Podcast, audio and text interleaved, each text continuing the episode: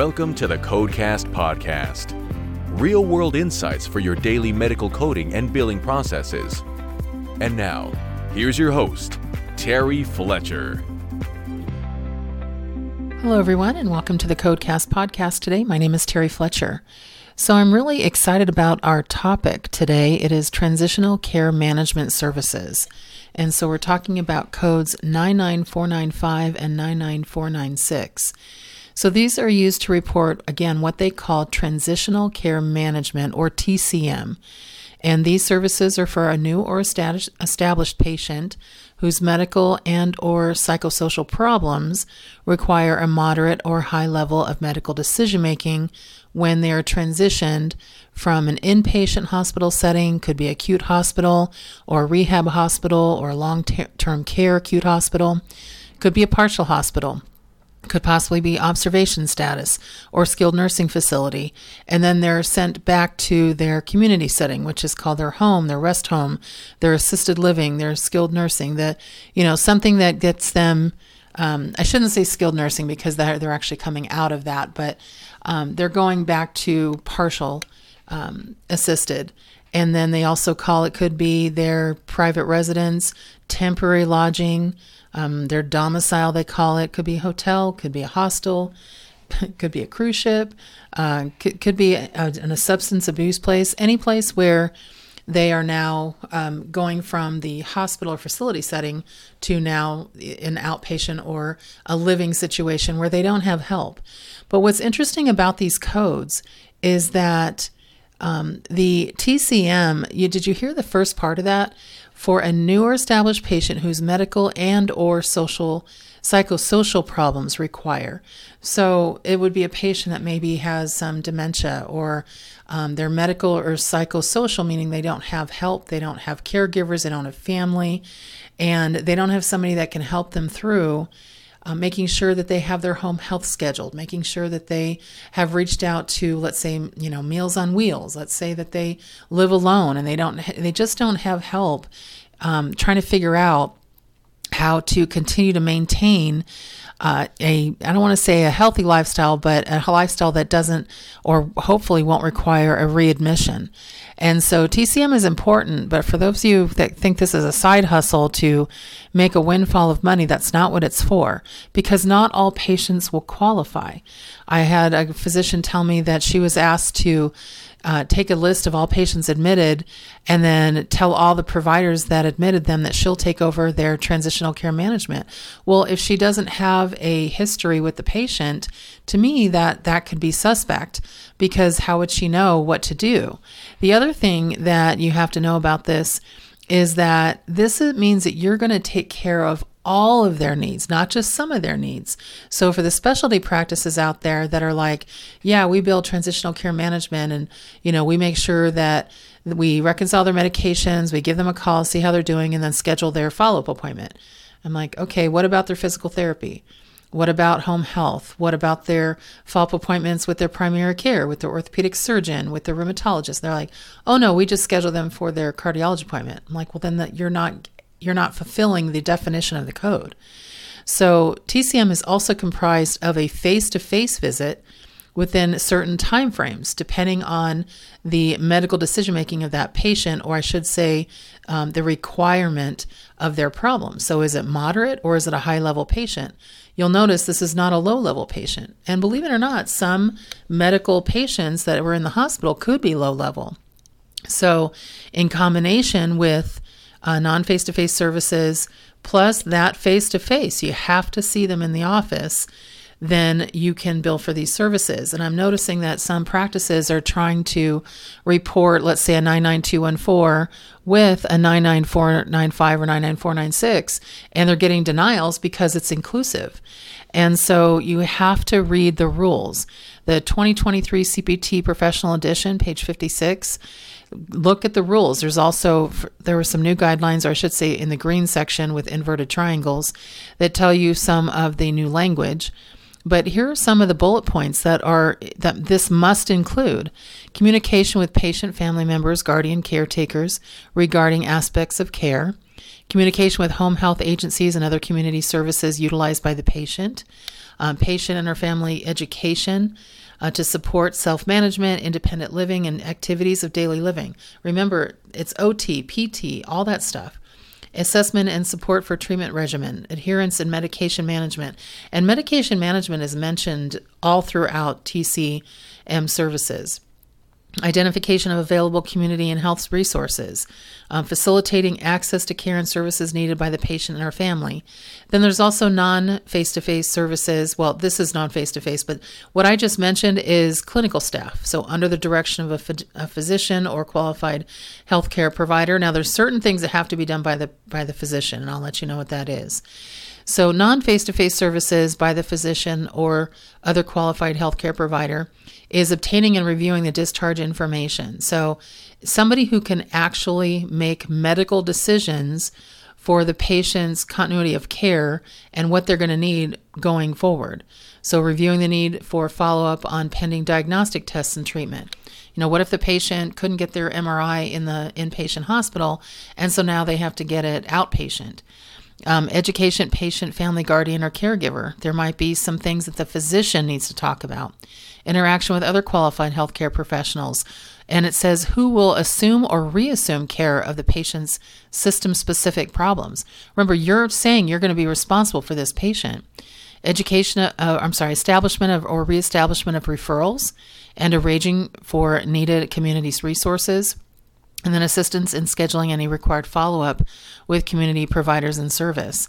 But the CCM requires face to face visit, initial patient contact, and medical re- reconciliation with either by either 14 days for or for moderate or 7 days for high medical decision making for that patient.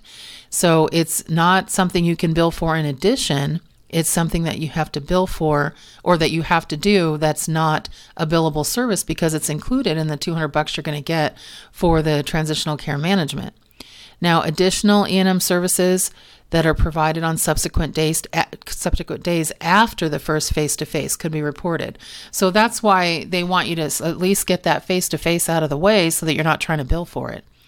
TCM also requires an interactive contact with the patient or caregiver as appropriate, and they say within two business days of discharge. If your discharge is a Friday, they do allow it till Monday. But if your discharge is any weekday or business day, then they you have 48 hours to contact the patient. And they say that it has to be an interactive exchange. That is not a message left. That means that the patient and the provider have had a conversation. And so it can be telephonic, it can be electronic means, but it has to be the patient and or specific caregiver, but again, somebody who's listed in the medical record and, and only if the patient can't talk to the provider. Medication reconciliation and management has to occur, must, it actually says must occur no later than the date of the face to face visit.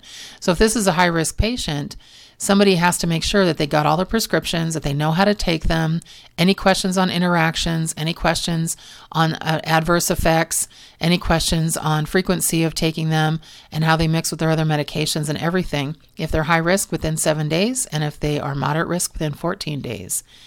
And then it says these services address any needed uh, coordination of care performed by multiple disciplines and community service. But here's the, the thing that I, I think people miss Uh, it says the reporting individual provides or oversees the management and or coordination of services as needed. And you have to highlight this on page 56 for all medical conditions, psychosocial needs, and activity of daily living support by providing first contact and continuous access. It doesn't say for your specialty, it doesn't say some, it says for all. So I'm not saying this is not a valued service, but just so you know, this is very resource based and it's going to be expensive for your practice. It's probably a break even service. So is it necessary for patients to have this?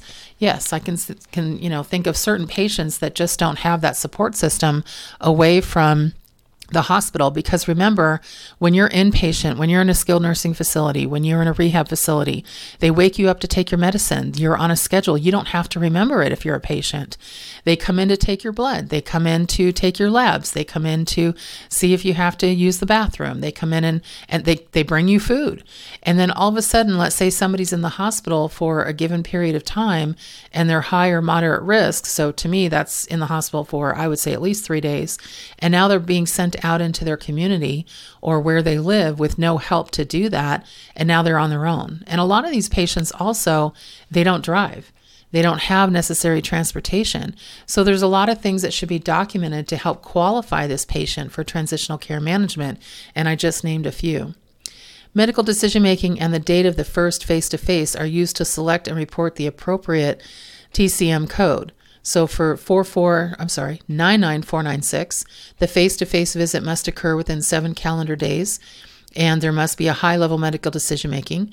For 99495, that's the 14 days of discharge and there must be a moderate medical decision making. Now again, do not charge for those E&M services where the patient's coming in because that is something that is included that has to be done with those services. So basically, they're building in an E&M within the payment that you're getting for that service. Consider it a bundled service within that.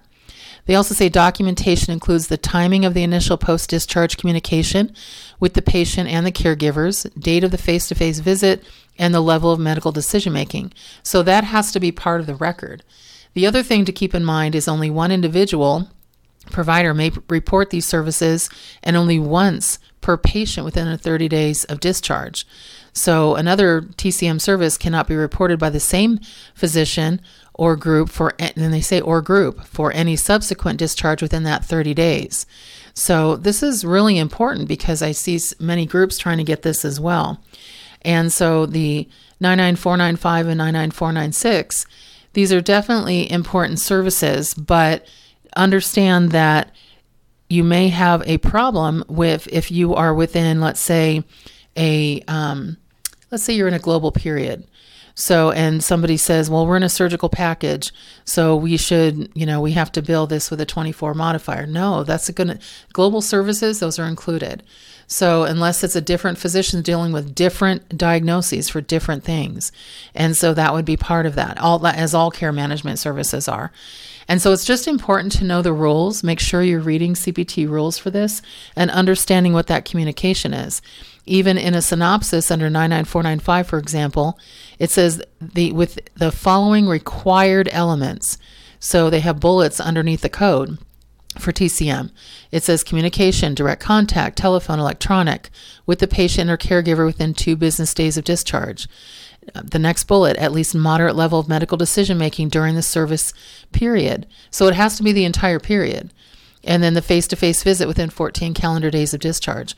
The other thing somebody asked me recently is they said, you know, should we bill the uh, TCM on the date of the face to face? Well, I don't like doing that, even though Medicare said you can, because when I've audited these services, I have found that many practices will bill it, let's say, on the 14th date for moderate, and then they don't complete the next 14 days. They're like, well, we got paid, so we're good.